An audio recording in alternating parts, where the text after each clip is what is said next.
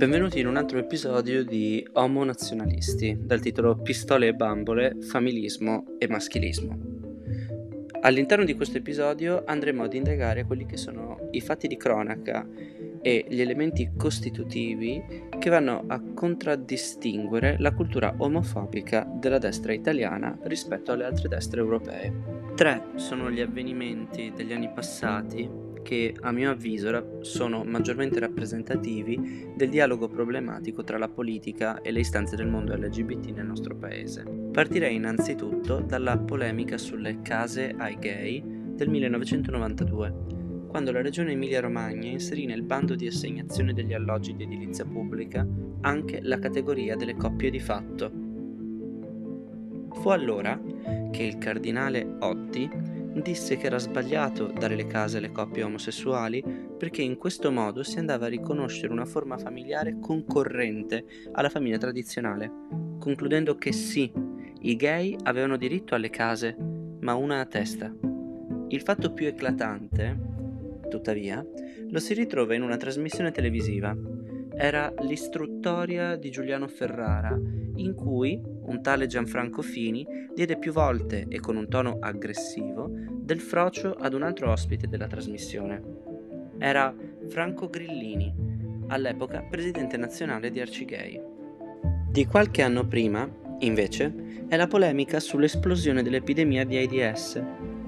In quel tempo, i ministri democristiani dissero attraverso l'allora ministro della Sanità, il veneto Costante Dagan, che in Italia non esisteva il problema dell'AIDS. Eppure, queste sono semplici chiacchiere da bar rispetto alle uscite che esponenti del Movimento Sociale Italiano prima e di Alleanza Nazionale dopo hanno fatto sulle minoranze sessuali in questo paese. Ospite del Costanzo Show al Teatro Parioli, Gianfranco Fini se la prese con i maestri gay. La stessa moglie di Fini, tale Daniela Di Sotto, divenne famosa con l'affermazione con cui rendeva inconciliabile il mestiere di calciatore con l'omosessualità. Come ricorda fra quelli, in A destra di Sodoma, il libro ispiratore di questo progetto, i capisaldi della destra italiana sono da sempre il tradizionalismo familista e il maschilismo in tutte le sue declinazioni, soprattutto quelle più tossiche. Il familismo conservatore lo abbiamo visto uscire rinforzato dal Congresso Mondiale della Famiglia, tenutosi a Verona nel 2019, dove questa ideologia discriminatoria si fece dottrina politica.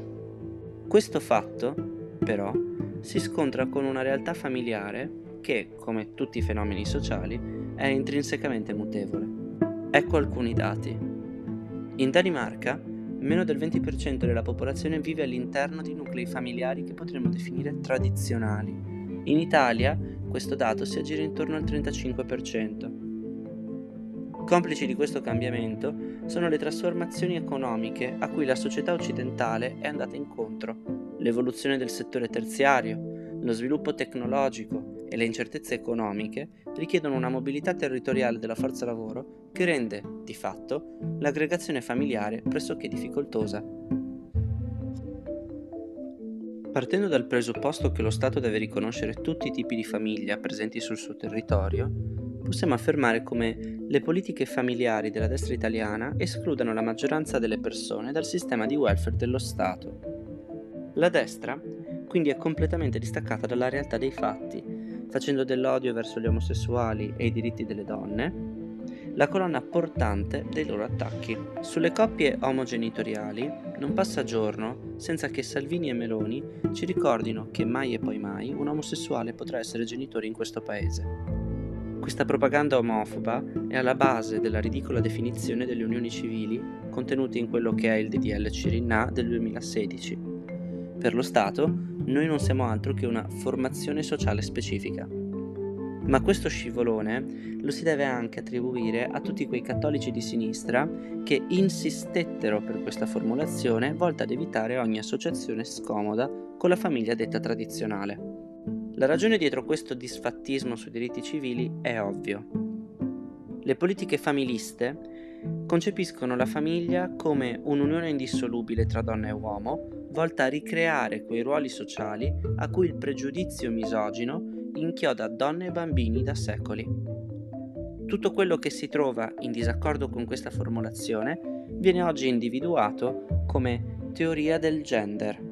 La fantomatica teoria del gender, oggi, ci ricorda quel minestrone di origine fascista che altro non era il complotto giudaico-massonico. La destra, tuttavia, esiste in virtù di una contrapposizione costante tra le sue posizioni e qualcosa che opportunamente viene indicato come nemico. Da questo punto di vista, gli omosessuali e le minoranze sessuali in generale sono degli ottimi nemici da etichettare come i distruttori della società e i traditori del proprio genere. Eppure, di ipocrisia a destra ne troviamo parecchia. Parliamo di Joseph Sager, europarlamentare numero 2 del partito Fidesz di Viktor Orbán e responsabile dell'esclusione delle famiglie omogenitoriali da qualsiasi forma di tutela giuridica nel paese magiaro. Eppure, questo signore è famoso per un fatto di cronaca alquanto strano per un maschione come lui. Ve lo ricorderete probabilmente per una sua foto che lo ritrae in fuga nudo su una grondaia e con le mani sporche di sangue, il suo, da una festa a base di stupefacenti con ben 25 uomini. Il nostro campione del tradizionalismo familiare è stato beccato in un'orgia gay a base di chemsex. Ma perché fare un gesto del genere? Perché farsi beccare a fare esattamente il contrario di quello imposto ad altri? La risposta è semplice. Il potere val bene una messa, come dice Enrico IV di Francia.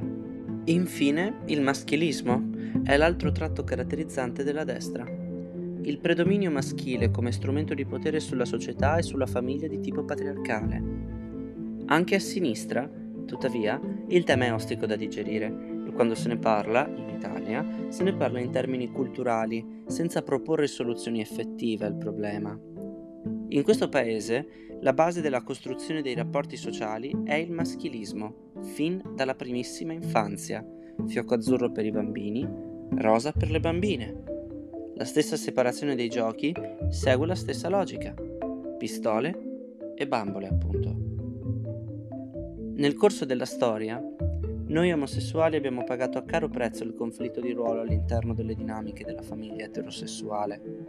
Per un lungo andare costringendo l'omosessualità maschile e femminile nelle sole categorie dettate dai ruoli sociali, la donna lesbica era considerata un maschio mancato e, similmente, il maschio frocio una femminella.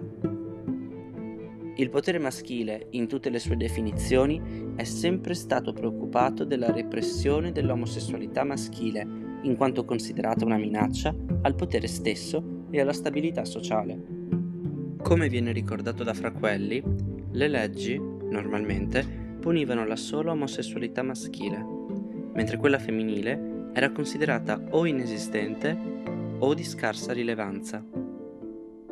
L'omosessualità maschile, nel piano di pensiero maschilista, è un tradimento del branco e del proprio ruolo da riproduttore questa dinamica si riscontra anche nei dibattiti parlamentari per l'approvazione delle poche leggi a tutela delle minoranze sessuali in Italia, come la legge contro l'omobitransfobia, contro cui si usa l'argomentazione negazionista in base alla quale non esiste l'omofobia in Italia, ma solo delle democratiche e libere opinioni confliggenti. A ciò si deve aggiungere il problema della fluidità della sessualità umana e dei generi. In un convegno mondiale, l'Organizzazione Mondiale della Sanità individuò 5 generi. Facebook, per esempio, ne elenca 52. Una ricerca del Ministero della Sanità inglese ha affermato come il 70% dei giovani di oggi si rifiuti di volersi definire in base al suo orientamento sessuale. Il maschilismo della destra italiana, che si pone quindi come un argine a questa deriva, non tiene conto di come l'evoluzione tecnologica in atto stia trasformando irrimediabilmente la società. Una parte della destra europea però questo l'ha capito, la nostra resta cieca. Ci avviamo ormai verso la conclusione di questa puntata di Homo Nazionalisti e vorrei concludere con uno slogan del Pride che ritengo essere molto efficace ed esplicativo della miopia della destra italiana. Questo slogan è Siamo ovunque, we are everywhere.